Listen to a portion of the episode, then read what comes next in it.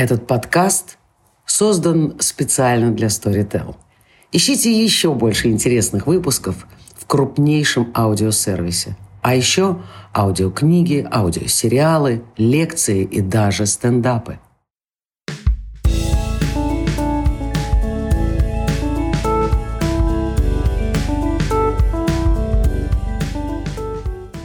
Привет! Это Мама Каст и с вами Аня Ковалева. Вы слушаете эксклюзивные выпуски, созданные для платформы Storytel.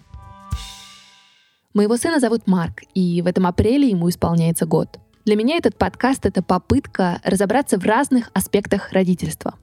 С моими гостями мы откровенно и честно говорим на темы, которые редко обсуждаются открыто, но при этом являются очень важными для многих молодых и даже опытных родителей. Как появление ребенка меняет твою жизнь? Как вырастить счастливого и самодостаточного человека, не сделав его заложником своих амбиций? Как при этом оставаться хорошим родителем, не отказываясь от себя и твоих собственных желаний? И еще очень много вопросов. Здесь мы будем делиться сомнениями и переживаниями, радостями и сложностями материнства, а также собирать вместе лайфхаки и полезные советы от психологов и экспертов. Мне 28 лет, и мне кажется, что мои ровесники плюс-минус лет 5-7, по сути, первое поколение, которое осознанно решило разбираться в себе с помощью специалистов. Многие психологические проблемы имеют свои корни в детстве. Любые травматичные события или даже, казалось бы, безобидные комментарии от родителей могут до сих пор негативно влиять на чью-то жизнь. Как и любая мама, я хочу, чтобы мой ребенок вырос здоровым и счастливым, а еще уверенным в себе человеком, который готов менять мир к лучшему — и здесь у меня сразу возникает уйма вопросов. Как вырастить самодостаточного и счастливого человека со здоровой самооценкой? Как сделать так, чтобы малыш рос уверенным в себе, не боялся пробовать, интересовался чем-то и увлекался? Как быть проводником ребенка в этом мире, а не сделать его заложником своих страхов и амбиций? Об этом я решила поговорить с практикующим психологом и психотерапевтом Натальей Преслер. Наталья ведет блог «Ложка медиа» о детско-родительских отношениях и пишет статьи на тему воспитания и обучения детей. Есть шутка про то, что э, всем детям, вне зависимости от того, как их воспитывали и какими бы прекрасными э, не были родители, всегда будет о чем поговорить э, со своим психоаналитиком. Вот в каждой шутке есть доля шутки, и сегодня я хочу поговорить о том, как можно вырастить э, своего ребенка человеком со здоровой самооценкой. Проблема, которая очень, мне кажется, волнует мое поколение 30-летних, потому что все только начинают терапию, поиск, такой честный разговор с самим собой, и выясняется, что все наши э, проблемы, все наши страхи в основном идут из детства. А, да, это правда, и многие начинают пересматривать э, свои взгляды на себя, родив детей. Дети часто становятся таким э, спусковым триггером для того, чтобы пересмотреть то, как это было у нас, и как-то поработать даже над собой. И, конечно, мы часто это начинаем делать параллельно с тем, как мы воспитываем детей, улучшаем какие-то свои моменты, разбираемся со своей психикой и помогаем детям расти. И, а, конечно, наша цель — помочь им вырасти здоровыми психически, психологически, счастливыми. И а, самооценка — это такая важная часть, о которой имеет смысл говорить и уделять много внимания, потому что она очень связана с базовым доверием ребенка к миру и с привязанностью к родителю. Чтобы вырастить ребенка со здоровой самооценкой, здесь вот э, важно соблюдать очень простые такие моменты, но я вот сейчас о них расскажу, но вы увидите, что это проще сказать, чем сделать. Ну, например, вот чтобы обладать здоровой самооценкой, нужно просто иметь возможность делать что-то самостоятельно. У ребенка должна быть такая возможность. Ему важно вступать во взаимодействие с миром и от него получать ответ адекватный.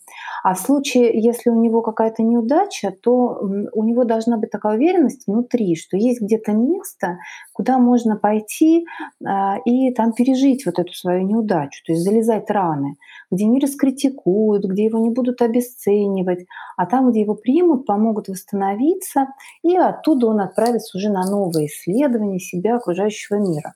Да, то есть ну, достаточно какие-то простые вещи, но правда, их очень сложно достигнуть порой. Вот, э, то есть это про что? Чтобы ребенок знал, что он может ошибаться, и он не будет достоин за это какого-то большого порицания. И если ваш ребенок, э, в принципе, здоров, э, но недостаточно любознателен, если ему, например, ничего не интересно, то первое, где стоит искать причину такого состояния, это насколько у него надежна привязанность. Есть ли у него вообще ресурсы на появление, на проявление вот этой активности, направленной к миру? И, конечно же, как только мы начнем эти вопросы себе задавать, проблемы с самооценкой тоже выйдут на первый план, потому что это очень взаимосвязано. Формирование надежной привязанности и а, самооценка. Если вот разбираться поподробнее, что это такое здоровая самооценка, то это про способность понимать свои чувства и потребности. А как это достигается? Как раз вот через формирование надежной привязанности, через разговоры об эмоциях, честные разговоры об эмоциях с ребенком. Да? Когда мы сами понимаем свои эмоции, можем понять эмоцию ребенка и принять ее. Да? Когда мы не злимся на него за его страхи или за гнев его и так далее. И э, еще здоровая самооценка связана с примером родителя. То есть, когда ребенок видит, как мама или папа справляется со своими чувствами, что они, его родители, делают со злостью, там, раздражением, как они себя ведут при этом. Вот это такой вот живой учебник для ребенка. Он эту информацию впитывает и как бы начинает э, пародировать да, родителя, то есть имитировать. Как сформировать здоровую привязанность с ребенком и почему это важно? Как это влияет на будущее ребенка? Почему это важно? Потому что э, здоровая привязанность это про уверенность ребенка, что если он э, будет, э, например, злиться на маму, а он же часто злится на маму, там где-то после трех лет дети уже начинают эти чувства прекрасно осознавать в себе, что они к маме могут относиться не только положительно, любить ее, но они очень часто и злятся на нее. И они как бы себе уже дают отчет том, что они испытывают эти негативные эмоции. И у них появляются даже страшные мысли. Они могут хотеть ударить маму, там, укусить или э, сказать «уходи», да, хотят оттолкнуть ее. То есть у них появляется очень много внутри вот этих негативных эмоций тоже, потому что мама начинает больше отказывать, да, ставить больше границ. Вот. И вот в этот момент а, ребенку очень важно получить адекватный ответ от родителя. Если родитель его эмоции не принимает, ну, например, принимает только положительно. Когда ребенок любит маму, мама, естественно, счастлива, довольна. Когда ребенок слушается, тоже все хорошо. А вот как только он, например, не хочет спать, потому что боится, или не хочет уходить с прогулки, потому что злится, она начинает демонстрировать ему э, такое отвержение. Да, там отворачивается, обижается, кричит на него, бьет, да, как-то э, шантажирует, там, а если ты не пойдешь, то я тебе там не дам чего-то сладкого, вкусного или мультики не включу.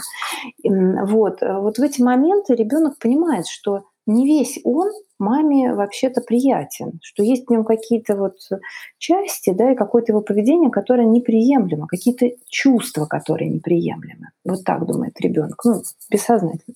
И вот в этот момент что происходит? А, формируется ненадежная привязанность. То есть ребенок не уверен, что если он будет себя вести плохо, например, мама его будет также любить и не бросит его. Да, вот некоторые мамы, они даже бывают там на улице, идут с ребенком, тут истерику устраивает, и они говорят, ну ладно, хочешь лежи здесь, а я ухожу.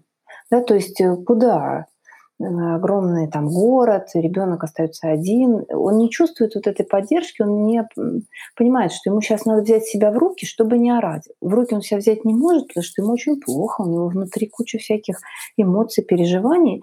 И мама ушла, да, и он один, без поддержки. И он понимает, что надо себя как-то вот брать в руки, неважно, что ты там чувствуешь. Да, и тогда ребенок научается игнорировать свои эмоции, он как бы не в контакте с ними, и делать все, чтобы э, родитель не расстраивался. И вот в этот момент происходит формирование тревожной привязанности, ненадежной, то есть он не уверен, что его примут любым, за что мама, ну, буквально его не бросит, если он будет не такой э, хороший, послушный, да, вот как всегда. И вот э, поэтому вот эта вот ненадежная привязанность, она формируется в таких ситуациях, и ребенок уже все свое поведение строит, исходя из этого. И, конечно, это ему мешает понимать себя, прислушиваться к своим эмоциям, которые, собственно говоря, не просто так же идут. Это для нас сигнал к чему-то.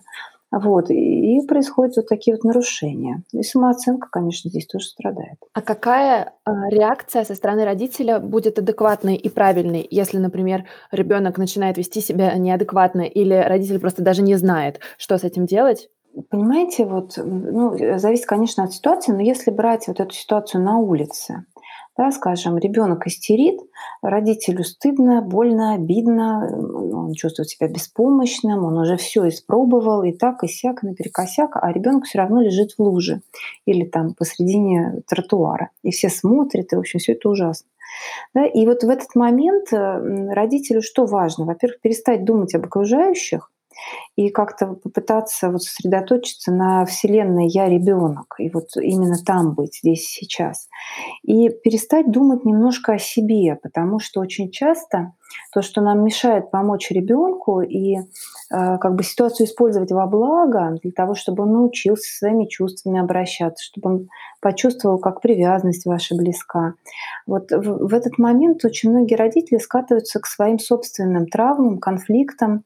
Да, у них там поднимается возмущение, обида на ребенка, стыд за себя, как за плохую мать. Ну, разные вот такие тяжелые эмоции.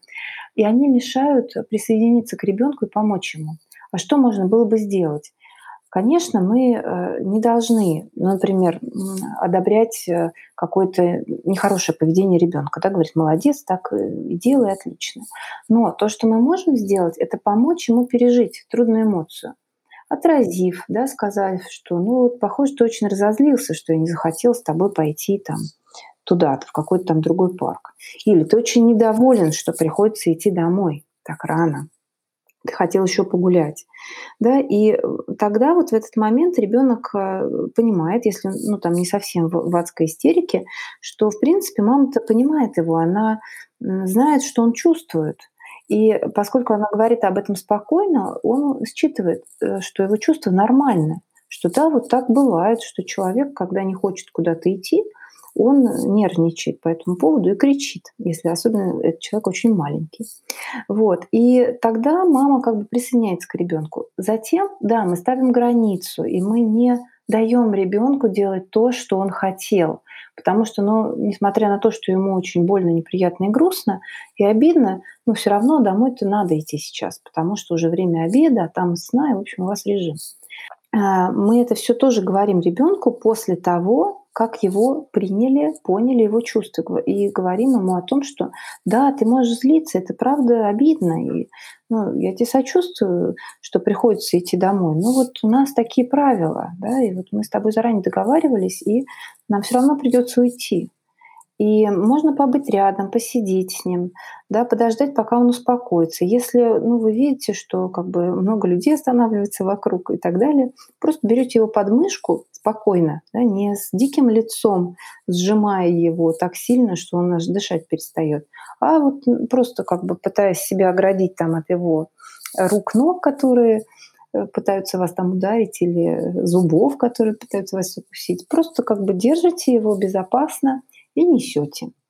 Вот. А потом, когда он успокоится, уже можно с ним поговорить на тему этой истерики, как свой гнев выражать и так далее. Но вот это ключевой момент, чтобы мама была спокойна в этот момент, и она не находилась в своих чувствах, обиды на ребенка, злости на него, да, вот этом всем, а пыталась увидеть э, причину, что с ним, да, вот, ну, там, переутомился он, да, или вот такое сильное желание, с которым он пока не умеет справиться в силу возраста, неразвитости мозга, да, недостаточно накопленном количестве ситуаций, где ему пришлось отказываться от своих потребностей. Мы говорили о том, что э, часть создания объективной, нормальной, здоровой самооценки у ребенка это возможность предоставить ему некую самостоятельность. Угу. Есть э, семьи, где ребенок э, частенько становится центром внимания. И желания ребенка главные, разговоры в семье тоже становятся только разговорами о ребенке, о его успехах, о его потребностях, и под нужды э, малыша все подстраивается. Mm-hmm. В общем-то, это хорошо, да, потому что родители пытаются сделать, чтобы малышу было хорошо в первую очередь, они волнуются, оберегают его. Но вот где грань между заботой и гиперопекой, и почему, э, почему нельзя слишком волноваться за своего ребенка и слишком его опекать?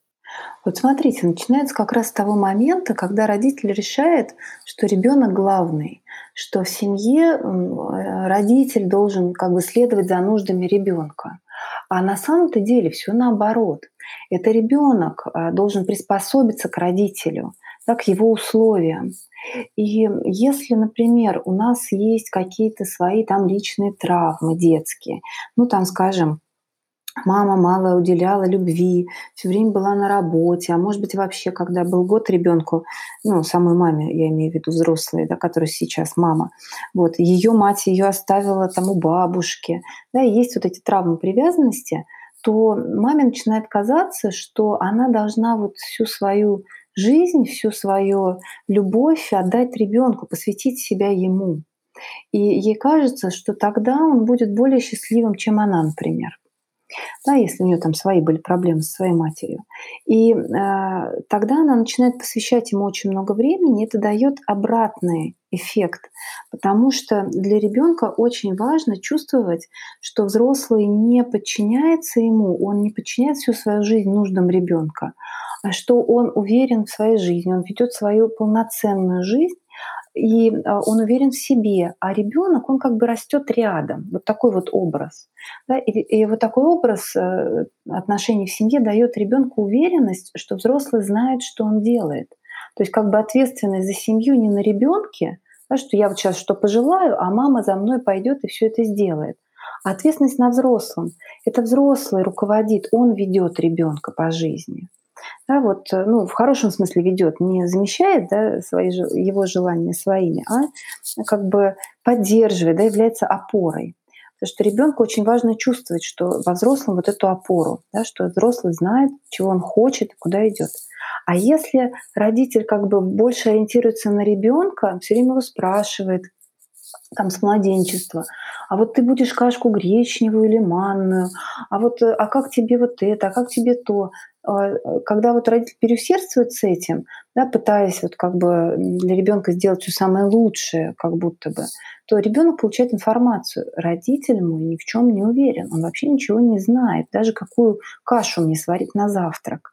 Да? И вот здесь вот э, очень часто родители, которые недополучили принятия, да, которым вообще не давали никакого выбора никогда, даже когда нужно было, да, они вот перебарщивают в другую сторону, где уже там годовалых детей им предлагают выбрать, да, что они там будут на завтрак и так далее. Вот, и перебарщивают с этим. И тогда у ребенка ощущение, что мама ничего сама не знает и не уверена в себе. И такие дети становятся очень капризными, потому что они, у них нет опоры. Да, у них вот они такие разболтанные немножечко, им нужно больше какого-то руководства, особенно вот в раннем возрасте. Да, такие мамы перебарщивают. И у них может тоже наблюдаться такая, знаете, постоянная обеспокоенность за ребенка, вот если про гиперопеку говорить. И ее э, базой может быть, например, собственный Э, страх, неуверенность в том, что мир хорошее, безопасное место, что э, он э, дает возможности. Да? То есть мама сама имеет много страхов каких-то, ограничений. Ее психика, она такая вот немножко зашоренная. И поэтому это проецируется и на ребенка тоже, что вот туда не ходи, здесь не делай. А, или вот опять же ребенку много разрешают, даже то, что следовало бы запретить у ребенка тогда появляются проблемы с пониманием, принятием границ. Или вот эта ситуация, когда ребенок становится центром семьи, под его нужды вот это все подстраивается, не только там в первые месяцы, когда это ну, необходимо, да, вот эти первые там полгода, понятно, что нужно подстроиться немножко, но и потом, да, он, и он становится ведущим, он как бы ведет за собой всю семью, и вокруг него и бабушка, мама, папа, и все свои нужды подстраивают под него.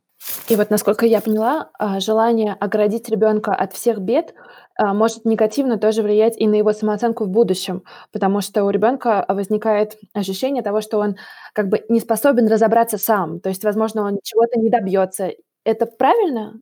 Да, да, совершенно верно, потому что вот представьте, чтобы чувствовать э, себя таким ценным, значимым, да, основа самооценки, это же не просто так приходит, нам вот кто-то сказал, ты такой ценный и значимый.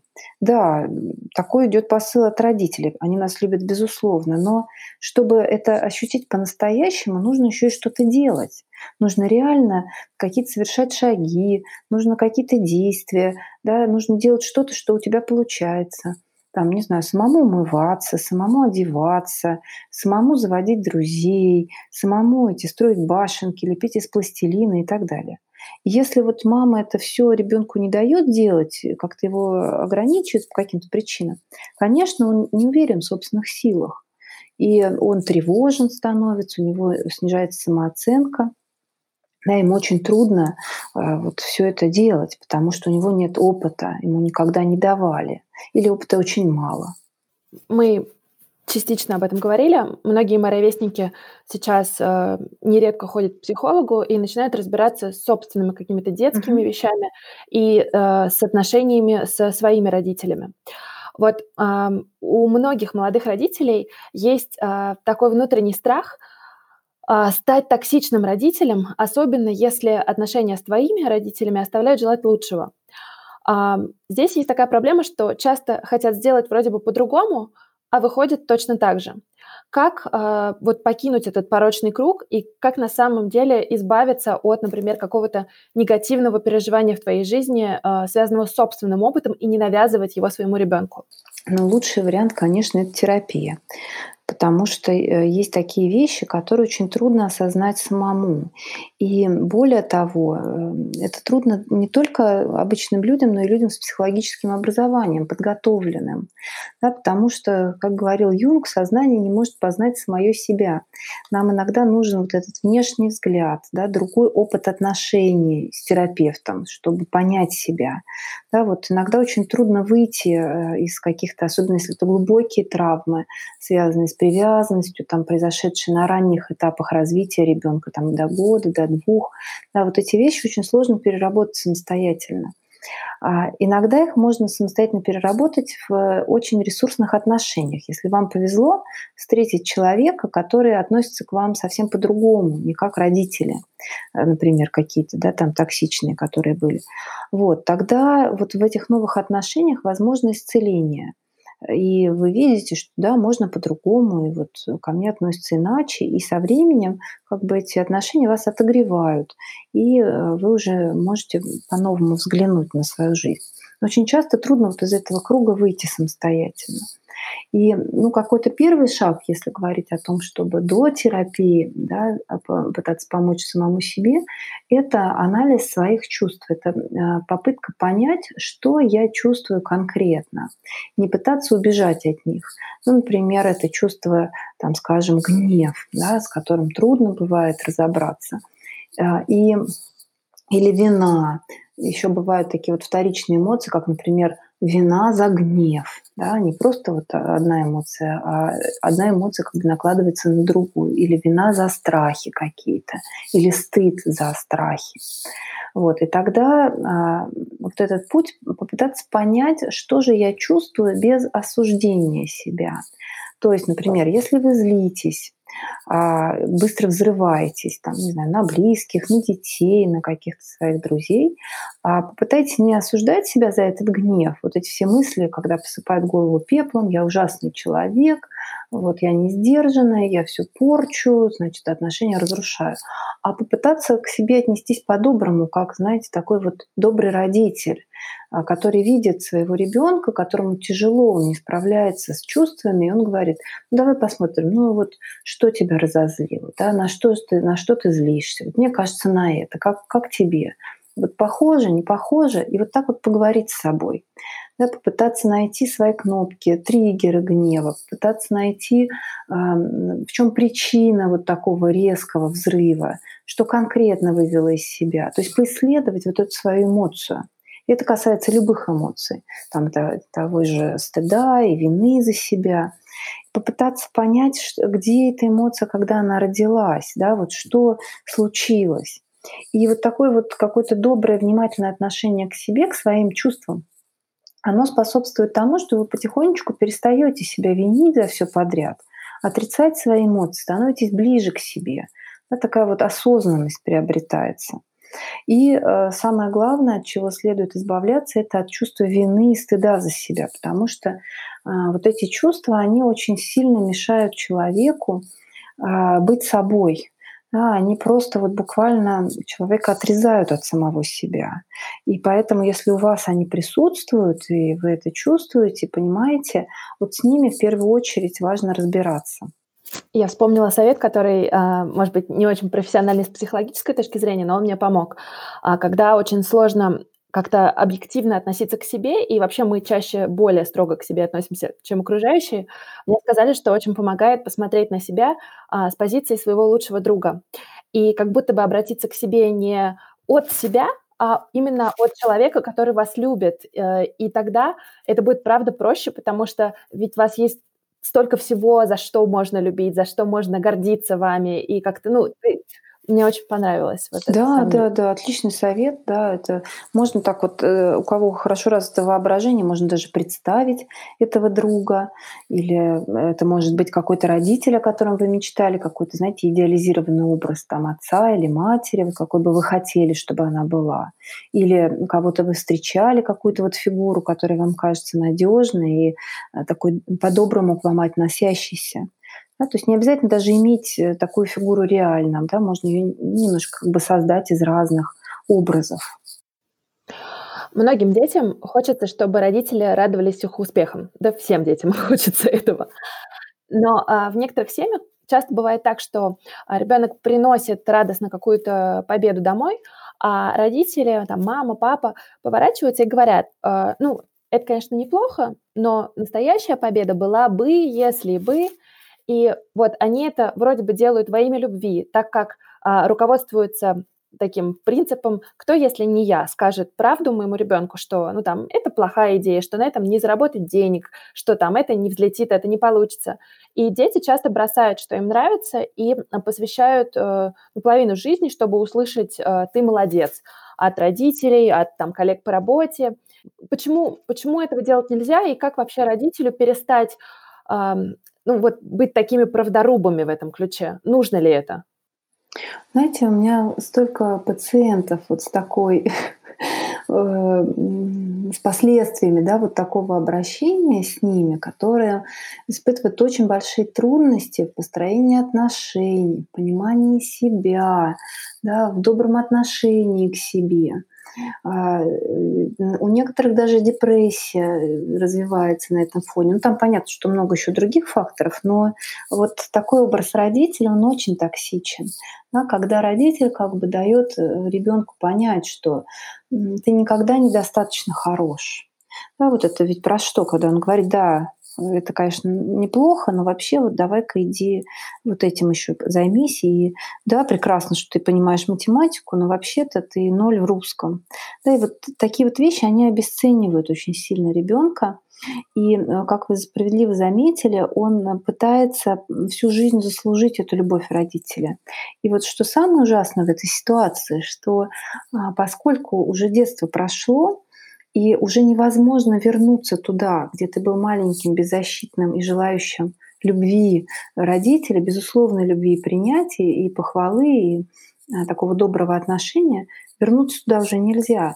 И вот эти э, уже взрослые, выросшие дети, которых вот так вот обесценивали, они пытаются потом в своей жизни получить э, вот это, это принятие и безусловную любовь от всех окружающих их людей и выстраивать отношения на этой основе, да, получить безусловную любовь от партнера.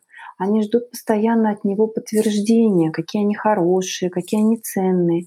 И сталкиваясь с малейшим, с малейшей критикой да, или с недовольством, это очень больно их ранит. Да, потому что отсылает вот туда, в то детство, где их больно ранили родители. И плачевная ситуация состоит в том, что мы не можем получить от других взрослых уже, когда мы выросли, да, в других отношениях, вот эту безусловную любовь. Так любить могли только родители. Да, и отношения между двумя взрослыми это уже нечто иное. Это не отношения ребенка со взрослым.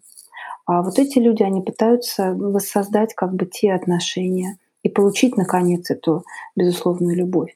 И это такая трагедия, потому что отношения не строятся э, вот на этой базе и э, постоянно разрушаются, и человек постоянно разочаровывается. Да, и, а, конечно, это очень больно, обидно, и, конечно, это требует обязательной проработки и переработки да, вот этого детского опыта. Поэтому э, то, что я могу порекомендовать всем родителям, это э, как-то пересмотреть вот эти свои э, слова, да, пересмотреть свой настрой на ребенка. И особенно важно отказаться от мифа, что мы можем воспитывать детей как бы негативным подкреплением. То есть мы можем говорить, что да, давай, старайся больше, быстрее, даже если мы ими довольны. Не надо этого делать. Эти вещи, они вот способствуют как раз зависанию, о котором я только что рассказала, и они сослужат очень плохую службу ребенку. И вот взрослому просто очень важно это понять. И если у него есть такой импульс постоянно критиковать ребенка, то ему важно разобраться с собой, да, зачем мне это нужно, какие травмы у меня, что я делаю это со своим ребенком. А откуда это идет, почему я чувствую потребность его критиковать, почему я все время недоволен им, да, почему я требую от него больше и больше. Они требовали ли этого от меня?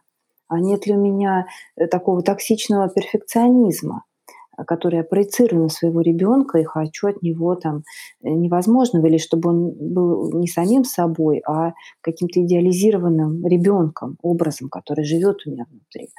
Вот, и это глубокая работа и важная, а, но это самое главное, что вы можете сделать для ребенка. А, потому что вот эти все вещи, ну, учебные, например, да, иногда же родители это делают, ну, чтобы он вот лучше учился.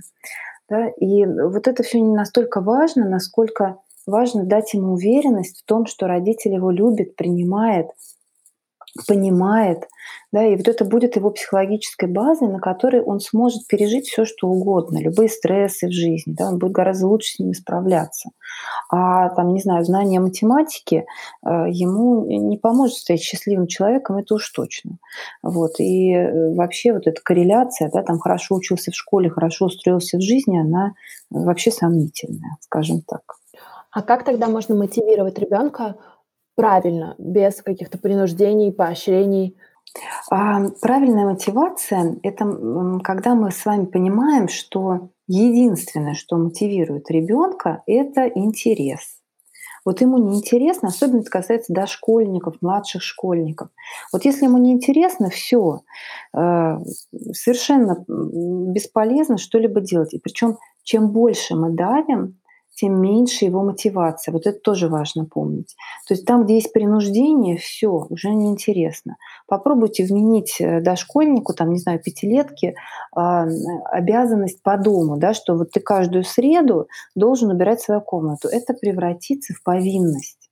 Да, если вы а, обставляйте это как игру какую-то, да, что вот э, я тут собираюсь убираться, давай со мной там на скорость, кто быстрее там за пять минут, не знаю, что-нибудь там берет. Или, а давай вместе с тобой, посмотри, я тебе сейчас вот покажу, как тут вот тряпочка с такими ворсинками, с сякими и так далее. Когда вы эм, говорите, а пойдем вместе там, э, не знаю, по перетрем посуду и, по, и поболтаем с тобой заодно. То есть это совсем другое. Вот э, у ребенка есть интерес тогда к делу. Где есть принуждение, все, это ушло. И я понимаю, что это трудно, потому что дети должны как-то готовиться к школе там, и так далее. Но вот это как раз задача родителей и педагога подобрать такие методики, которые будут ребенку интересны. И вот иногда там заставляют эти прописи писать безумные, да, и ребенку это неинтересно, потому что он не понимает вообще смысла. Там бывают часто предложения, смысл которых он не улавливает, или они ему неинтересны. И тогда ведь можно выбрать писать то, что ему интересно. Например, какую-то историю про себя, да, или про своих родителей, ну все что угодно. Или там имя своих, э, перечислить имена своих друзей. И это тоже будет наработка навыка письма, если он это будет писать. Какая разница что. Вот, то есть вот здесь вот очень важно такие моменты отслеживать, следовать именно за интересом. А, и пытаться заинтересовать по-всякому ребенка. Сейчас очень много различных и видеоматериалов, да, когда урок представляется таким объемным, интересным, там всякие сопутствующие видеоряд там, и так далее. То есть использовать уже современные методы, которые понятны детям, а не уже вышедшие из употребления. И еще второй момент важный для мотивации – это а, момент, связанный с опекой, гиперопекой. Потому что если ребенок гиперопекаем, да, то ну, все его ресурсы, они направлены на то, чтобы вот эту связь с родителем сохранить, потому что гиперопекающий родитель, он транслирует ребенку его беспомощность, он как бы говорит ему, ты ничего не можешь без меня. И ребенок начинает так себя чувствовать, я ничего не могу без мамы. И он пытается э, сохранить вот эту связь с мамой. А э, пойти исследовать мир, узнавать что-то новое, это же про то, чтобы отделиться от мамы уйти, как бы, да, уйти вот в этот мир открытий, увлечений, то есть уже фокус интереса с мамой сместить. И а, вот эти а, два желания, они входят в противоречие, в конфликт. И поскольку э, мама транслирует ребенку, что вот наши с тобой отношения это самое главное, и не просто отношения, а чтобы ты делал так, как я хочу, и вообще ты без меня ничего не можешь, то тогда он на этом и э, фиксируется. А вот эта уже мотивация интересом, да, развитие, оно все уходит на второй план. Оно уже как бы становится не настолько важным, потому что сейчас важно вот эти отношения с мамой поддержать. Да, или если, например, у них ненадежная привязанность, да, мама такая отвергающая, холодная, то тоже ребенку будет трудно увлечься чем-то, потому что все его ресурсы направлены на то, чтобы эту маму в отношениях, в принципе, удержать. Вот, поэтому то, что мы можем сделать для мотивации детей, вот, подводя итог, это э, как-то оставить их в покое немножко, дать им самим развиваться, увлекаться, да, и поработать вот со своей гиперопекающей позицией, если она есть, или э, с привязанностью, если в ней есть какие-то проблемы. Есть такой прием, который, по крайней мере, раньше использовали многие родители. Мне кажется, до сих пор часто дети это слышат. Вот, ты молодец, но Петя учится на одни пятерки, а Алена играет на 10 музыкальных инструментах. И, казалось бы, на самом деле, когда родители это говорят, они хотят э, ну, стимулировать, может быть, некую конкуренцию. Угу. Может, ну, они, в принципе, хотят хорошего. Но э, чем чревато вот это сравнение и э, как перестать сравнивать своего ребенка с другими детьми со стороны родителя? А, да, сравнение, оно про что? Оно про условную любовь. То есть я тебя, это как считывает ребенок, я тебя буду любить, если ты будешь писать так же красиво, как Петя. А, ты мне будешь нравиться, если ты будешь таким же спокойным, как Маша. Да, вот это про что? Это про условную любовь. То есть мы даем ребенку сообщение, что нам кто-то другой нравится гораздо больше, чем он, и что нашему ребенку нужно быть на вот того похожим. И, конечно же, единственное, что после этого чувствует ребенок, он не то чтобы он бежит, да, сразу там, о, как здорово, да, я тоже пойду, значит, попишу, так, потренируюсь. Вот, он отчаивается, он разочаровывается, он приходит к выводу, что он плохой, Э, недостаточно ценный, недостаточно умный, недостаточно там еще какой-то красивый. Вот это влияет на его самооценку, она падает все ниже и ниже, да, и он, конечно, пытается заслужить всячески одобрение родителя. И, может быть, он и будет стараться писать так же, как там Гоша или еще кто-то, но а, как только да, он этого достигнет, он просто потеряет к этому всяческий интерес. Это первое. И второе, он не будет прислушиваться к себе, а что же ему интересно, что ему нравится. Он будет ориентирован только вот на то, что задала ему мама, какой тон. Да? Для мамы важно, чтобы он писал красиво, он будет стараться писать. И он привыкнет ориентироваться на других, он привыкнет э, не чувствовать того, что интересно ему самому. И в будущем это будут люди, э, будет человек, который а, не знает, чем ему заняться, он не понимает, э, какие у него увлечения, он не знает, какое бы хобби он хотел иметь. Он вообще не чувствует, что у него есть какие-то интересы. Он сам себе кажется пустым. Да, потому что вот был э, вот этот вот импульс от мамы, а внутри своего ничего не создалось, потому что он все время ориентировался на вот этот посыл от матери, чтобы нравиться ей. И э, вырастают такие несчастные люди, которые сами себя не понимают, не знают, и еще и не чувствуют себя любимыми и ценные. Поэтому вот сравнение – это путь к снижению самооценки, это путь вот к выращиванию таких детей без мотивации. А, хотя благие намерения, вы правы, это часто родители делают, чтобы, ну вот посмотри, он же так классно, давай и ты. Вот. А, но нам важно понимать, знать психологию детей, психологию человека и понимать, что это приводит ровно к обратным результатам. И э, ни в коем случае нельзя сравнивать ребенка с кем-то. А, сравнивайте с самим собой. Да, вот это будет хорошей такой основой для мотивации. Вот смотри, ты вчера еще не мог, там, не знаю, вот эти задачи решать. А сегодня ты уже научился. Посмотри, какой ты путь проделал, да, там, не знаю, неделю он тренировался. Смотри, как здорово. Да, вот уже тебе намного легче это удается. А дальше, если ребенок э, там переживает, что у него что-то не получается, вы можете уже вот этот опыт, когда у него что-то получилось, сделать ресурсным и сказать, а ты помнишь, вот там ты был маленьким, ты не умел ходить, тебе было тяжело, ты еле держался, а потом ты научился, и смотри, как здорово сейчас и бегаешь, и прыгаешь. Да, и ты просто нужно заниматься больше, нужно больше тренироваться, и все получится. Так что вот давай, вот тебе, значит, примеры. Чем больше решишь, тем э, больше, лучше будет твой навык. И ведь понимаете еще что? Сравнение это еще про то, что мы от детей ожидаем, а, может быть, иногда наши ожидания как бы завышены, потому что а, ведь у каждого человека есть свои способности, да, кому-то русский дается легче, кому-то математика, кто-то быстро начинает говорить, а у кого-то речь развивается скачками, да, вот там, не знаю, накапливал там два с половиной года пассивный словарь, в два с половиной заговорил предложениями.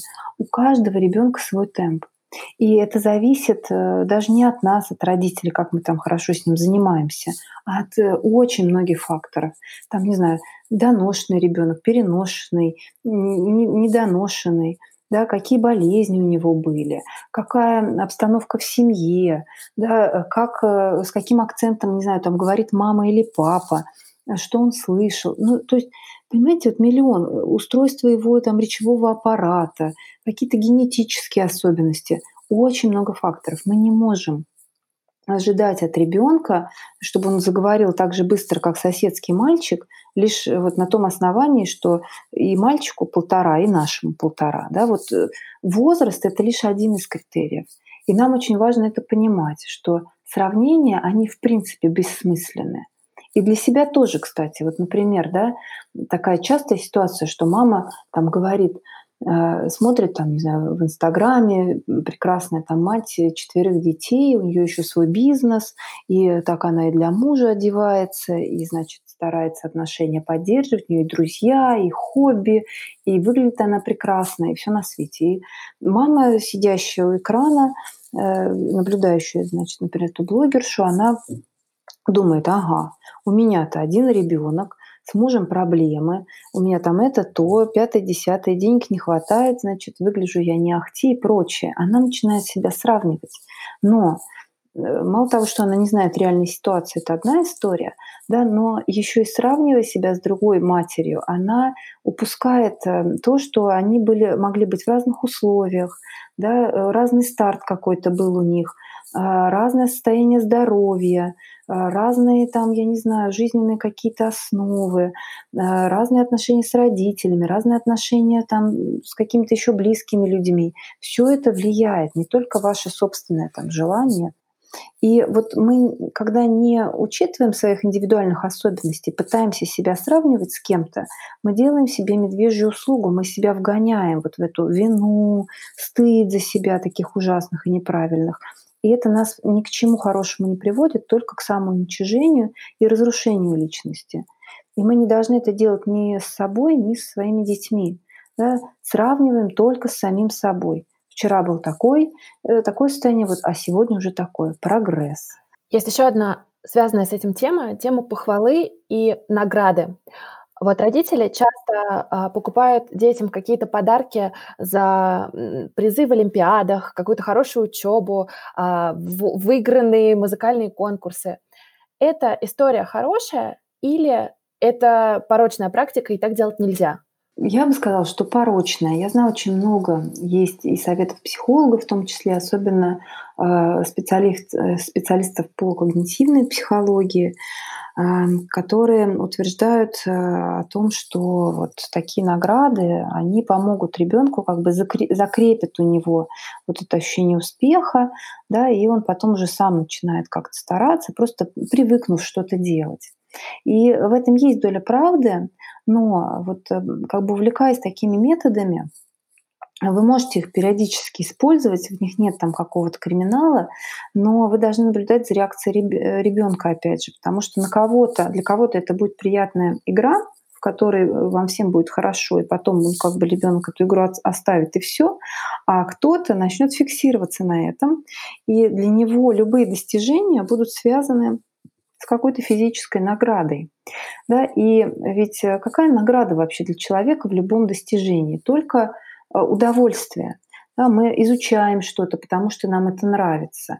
Но нельзя, э, понимаете, стать врачом только потому, что там хорошо платят. Э, если нет внутреннего интереса к этой деятельности, да, какого-то глубинного такого интереса к человеку, как он устроен, да, вот какой-то склонности разбираться вот во всем этом, анализировать и как-то знать вот все изнутри, ну, э, невозможно стать врачом, потому что это требует больших сил. И на одной там финансовой мотивации не вытянуть вот всю эту на большую э, глобальную учебу. Нужна внутренняя мотивация интересом. Да? И заменяя вот эту мотивацию похвалу или каким-то поощрением, мы ребенка э, как бы портим, да, портим его вот, эту, вот этот внутренний интерес, мы не даем ему развиться. И я также не рекомендую использовать в качестве, например, наказаний э, лишение чего-то или покупку. Ну, например, да, вот ты э, там закончишь четверть с пятерками, вот мы тебе купим компьютер. Это опять же про условную любовь. Если ты будешь э, хорошо учиться, а нам нравится, когда ты хорошо учишься, тогда мы тебя э, будем поощрять, тогда мы будем давать тебе что-то хорошее. А если ты не будешь таким, как мы хотим, тогда мы тебя накажем и заберем у тебя что-то хорошее. Это про условную любовь. Да, это, да, это ориентирует ребенка на вот эти достижения ради того, чтобы родитель похвалил. И опять же, очень далеко его уводит от собственного интереса собственный интерес становится на десятом плане. Мы его не приучаем так к учебе, мы его просто приучаем э, достигать чего-то за конфетку. И все. Да, как только конфетка уйдет, ему ничего будет не надо. И все свое время он потратит именно на э, вот эти усилия по достижению чего-то ради конфетки.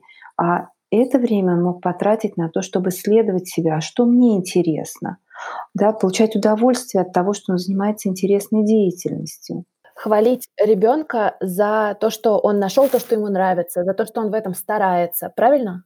Да, можно сказать, да, слушай, какое у тебя интересное занятие, а что именно тебя в этом интересует, да, и он вам расскажет, что вот мне нравится там то-то, то-то, он себя лучше поймет вот в этом диалоге, да, и в этом исследовании, нежели там вы ему навяжете что-то и скажете, что вот это хорошо, давай этим занимайся. Или вот, например, вот эта ситуация, да, когда ребенка пытаются поощрять или наказывать чем-то за что-то, это вообще одна из самых сильных таких манипуляций, которая разрушает доверие между вами и ребенком. Ну, например, да, там ребенку, значит, э, грядет его день рождения. Накануне он себя ужасно ведет, там закатывает истерики, вам говорит, что вы там нехороший человек. И, в общем, все это ужасно раздражает родителей. И э, родитель начинает говорить, там, если не прекратишь так себя вести, да, день рождения отменяется. И вот что происходит? А, понимаете, если поведение ребенка неприемлемо, то оно никак ведь не связано с днем рождения. Да, если вы хотите, чтобы он прекратил так себя вести, какая связь с его праздником? Если вы задумали сделать для него что-то хорошее, просто сделайте. И тогда у ребенка будет ощущение, что он хороший сам по себе, да, что а, как бы он не заслуживает наказания за что-то плохое. И ему не нужна награда, когда он ведет себя хорошо, потому что ему самому от этого хорошо от этого хорошие отношения с родителем там, и так далее. А, его поведение неприемлемо, да, но это не связано с днем рождения. Э, потому что ребенку очень важно знать, что вы не будете а, использовать то, что он любит, против него. Да, вот это вот опасная ситуация, где э, разрушается доверие. Ваша такая вот эта общая любовь, она не должна стать вашей слабостью иначе дети будут бояться любить. Как правильно реагировать родителю, если ребенок, например, не слушает или капризничает? И как, если не лишать чего-то, а, сохранить родительский авторитет? Хороший вопрос. А, не связывайте а, наказание, да, не связывайте поощрение с поведением ребенка. Да, вот если вы хотите э, ему купить компьютер, просто купите. Не надо это делать за оценки. Если вы можете себе это позволить, если вы хотите, чтобы у вашего сына был компьютер. Да, и если вы а, не хотите, чтобы он смотрел мультфильмы, э, просто да, не показывайте их ему, а не наказывайте мультфильмами за плохое поведение. А, как бы разъедините это. Да, то есть, ну, например, вот у вас есть э, там правило про iPad, что мы iPad там берем только вечером, начиная там с 5 часов на 30 минут. Да, и вот пусть это правило будет правилом. Неважно, например, вел себя ребенок плохо в течение дня или вел себя хорошо. Если он вел себя плохо, вы не забираете iPad. Если он вел себя хорошо, вы не увеличиваете время в iPad. Да, вы не поощряете iPad за какое-то поведение iPad просто сам по себе, а плохое поведение или хорошее само по себе. Вот просто для начала первый шаг разделяем. Да? И второй момент, если он ведет себя плохо, да, я не знаю, там, что он может делать, э, ругаться на вас, да, или э, что-то бить э, специально, или как-то там э, еще по-другому себя нехорошо вести, работайте непосредственно с этим поведением, разбираемся, да, что происходит, да, похоже, ты чем-то расстроен, да? а что с тобой случилось там и так далее. Если это ребенок постарше, и он там, ну, совершил какой-то, не знаю, плохой поступок, ну что, подрался в школе, да, и вам там звонят и говорят, ай-яй-яй, ужасный ребенок. Вы его не наказываете компьютером, вы его не лишаете прогулки. Это вещи сами по себе, мы их отделили. Мы выясняем, что с ним произошло, да, почему он себя вел, и дальше, вот, э, в принципе, хорошо обсудить с ребенком систему наказаний. Вот, например, да, ты делаешь что-то плохое, там ты э, не послушался меня, там, или там еще что-то. Вот э, давай договоримся, какая будет, какое будет наказание за это. Да, и он вам сам скажет, ну ладно, давай там, не знаю, не буду я, не пойду гулять там или еще что-то. И тогда это будет вот это наказание, которое вы вместе обсудили. Да, но вообще, в принципе, наказание это вот настолько бесполезная штука, которая э, вообще нет смысла ее даже применять. Потому что вот, ну представьте, ребенок делает плохой поступок, он же знает, что он совершил плохой поступок уже в момент его совершения. А наказание очень часто родители используют, мотивируют это тем, что я хочу его наказать, чтобы он знал, что так вести себя нельзя. Да он уже знает, но он все равно будет это делать, да, потому что ну, он не мог, например, этого не сделать по какой-то причине, да, своей там внутренней эмоциональной. Поэтому наша задача как бы не наказывать, там, скажем, за ложь, за воровство и прочее, А для нас э, вот эти все, как бы в кавычках, плохие поступки, они про то, чтобы мы могли с ребенком обсудить. Это для нас сигналы, что с тобой происходит. Да, нам попытаться понять, а почему мой ребенок меня обманывает, что его на это подвигает, да, что с ним происходит, какие он чувства испытывает, что он не ощущает больше доверия между нами. Или а зачем ему э, лгать, зачем ему воровать? Что с ним происходит, да? Какие чувства его толкают на это? И вот разбираться с этим. Поэтому в этом смысле наказание ну, совершенно бесполезная какая-то вещь, только ухудшающая отношения и ни к чему совершенно не приводящая, кроме как к страху ребенка и к потере доверия между вами. Вы сказали, что самая главная мотивация, которую стоит помнить, это интерес. Как родителю вырастить ребенка, который э, в будущем будет пробовать разное и не бояться делать то, что ему интересно? Как правильно вести себя, если ты, например, начинающий родитель, как я? А сколько вашему ребенку? А, год. Ну, смотрите, э, во-первых, что важно, это надежная привязанность. Потому что если у ребенка с вами надежная привязанность, то он э, будет развиваться по плану. Да, то есть в нужный момент он сможет от вас отойти. А вот, например, в год, там где-то год-полтора, это идет как раз первый э, кризис. Да? Называют его кризис первого года жизни. Он про что? Про то, что ребенку еще все еще очень важна мама, ему важно ее одобрение, ему важно быть с ней рядышком, ощущать ее постоянное присутствие. И в то же время у него появляется безумный интерес ко всему окружающему. Это первый такой интерес, когда он начинает лезть во все дырки, пытаться залезть во все ящички. А, некоторые начинают там на улице активно себя вести, куда-то там опять же забираться, уходить дальше. И внутри у ребенка в этот момент противоречивые чувства. Ему хочется и быть с мамой, да, он все еще очень зависим от нее, и хочется идти исследовать мир. И вот здесь для надежной привязанности очень важно, чтобы мама позволяла ему исследовать мир и не наказывала его, если он отходит от нее. То есть, например, вот ребенок полез там куда-то, и мама ему говорит, слушай, ну вот смотри, тут э, это, не упади высоко. И он падает, потому что мама не послушала. Мама говорит, вот видишь, я же тебе говорила. Вот такой подход, он способствует тому, что ребенок понимает, без мамы я ничего не могу, мама умная, я глупый, а мама мной недовольна, если я пробую что-то новое, да, и мне надо быть к маме поближе и не отходить от нее. То есть это посыл «сиди рядом». А если мы будем настроены на то, чтобы помогать ребенку исследовать мир безопасным способом, то мы можем сказать, там, вот видим, он лезет куда-то высоко, можем сказать, «Э, смотри, осторожно, это высоко. Да? Или можно спросить, а как ты думаешь, ты сможешь потом сам спуститься? То есть заставить его как бы подумать, да, насколько он там высоко залез. Если мы видим, что опасная ситуация, мы просто подходим и страхуем да, и потом мы можем обсудить с ребенком ситуацию. Смотри, ты полез там очень высоко, да, и тебе было уже трудно спуститься. Давай в следующий раз ты попробуешь залезть на ту высоту, с которой сможешь спуститься сам.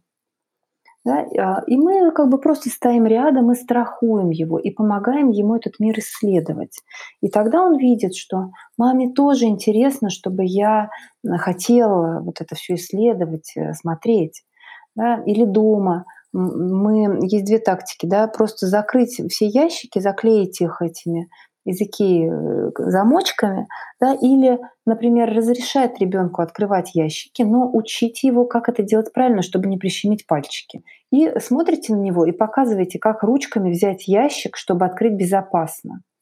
Подошел он к книжной полке, да, мы не кричим, что отойди, не надо, не трогай эти книжки, сейчас все повалится мы аккуратненько подходим, и можно даже молча, можно со словами показать, как эту книжечку правильно снять с полки.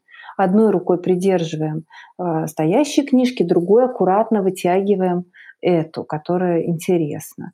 Да? Берем книжку двумя руками. Да? Не вырываем у ребенка, давай я донесу тяжелое или сейчас уронишь себе на голые ножки. А мы показываем ему, смотри, как держать книжку, чтобы не упала и показываем, что двумя ручками надо ее взять. Вот такой настрой как раз дает ребенку хороший вот этот позитивный заряд на исследование мира. И если мы, говоря о детях постарше, привязываем их к себе слишком, ну, например, да, ведь многие родители хотят вырастить э, таких детей самостоятельных, активных, чтобы они э, сами интересовались чем-то по жизни, чтобы они могли э, отстоять свое мнение. Но они это пытаются делать совершенно противоположным способом, подчиняя детей себе, да, не оставляя детям совершенно никакого пространства для того, чтобы выразить свое мнение. Они говорят, что я взрослый, и вот только я прав. Да, то есть они не слышат ребенка, они говорят, что э, ты не должен э, вот так вот выражать эмоции, и не объясняют, а как их выражать по-другому. Да, не просто ставят запреты или наказывают. Да, и тогда это не про диалог, не про э, такое вот доверительное отношение, а это про э, такое авторитарное руководство. И, конечно, в итоге вырастают дети, которые э, не могут без авторитета сами чего-то хотеть или чем-то интересоваться. Они все время смотрят, а как вот он, а как она. хотя мы хотели вырастить в них вот как раз людей таких уверенных в себе. А что нужно почаще говорить своим детям и как э, себя вести, чтобы ребенок вырос э, с уверенностью, что он может, что он всего добьется и что у него получится?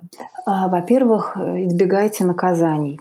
Да, наказания, они уплощают личность, делают ее такой плоской, ориентированной на э, других людей, да, э, со страхом внутри, с чувством вины за себя. Вот вместо наказания используйте такую дисциплину, э, о которой вы договариваетесь с ребенком, правила, которые вы устанавливаете. Они не должны быть жестокими, да, они должны быть разумными. Отказывайтесь от сравнений. То есть сравнивайте ребенка только с самим собой, ориентируйтесь только на его прогресс, а не на кого-то. Старайтесь э, следовать э, таким принципам безусловной любви. Да, то есть не проецируйте на детей своих каких-то ожиданий, что вот я хотела стать балериной, пусть теперь мой ребенок танцует. Да, вот э, скорее попытайтесь понять, а что ему интересно, к чему он склонен. Предложите ему разные варианты, пусть он попробует не хвалите ребенка слишком много, э, как, знаете, вот такие, такой похвалой, там, типа, молодец, давай. Это то же самое, как критиковать его. Эффект такой же. А скорее заменяйте вот эту похвалу поощрением своим временем, которое вы проводите с ребенком. То есть вот он, например, принес вам поделку из садика, вы не говорите, да, это гениальный рисунок или гениальная поделка, ты просто вообще прекрасный художник, да, не льстим ему. А мы э, дарим ему свое вне, время и внимание. Мы рассматриваем поделку, мы уделяем ей время, мы спрашиваем, а как ты здесь это сделал? Да, вот как тебе пришла идея приклеить сюда вот это? Интересно, а вот это чем ты прикрепил? Да, то есть мы обсуждаем с ним его работу, и это дает ребенку как раз то, что ему нужно. Понимание того, что родителю он интересен, что родителю он важен, что родителю он ценен. Вот это вот э, какие-то такие основные моменты. И, конечно же, а, в отношении привязанности. Да, нам очень важно быть с детьми рядом физически. А, не отдавайте детей бабушкам по возможности. Да, все-таки а, мы рожаем детей для себя, и если есть такая возможность, я понимаю, что очень по-разному у всех складывается жизнь, и бывают ситуации, когда ну, по-другому никак нельзя, но это исключение, да, и о них отдельный разговор. Но если у вас есть возможность, занимайтесь ребенком сами. Не то чтобы да, никаких помощников и бабушка не должна приходить, а в целом, да, чтобы ребенок с вами жил, да, не надо его там отдавать э, бабушке на год там, или еще на сколько-то, а вот чтобы он жил с вами, да, чтобы он знал, что вы семья.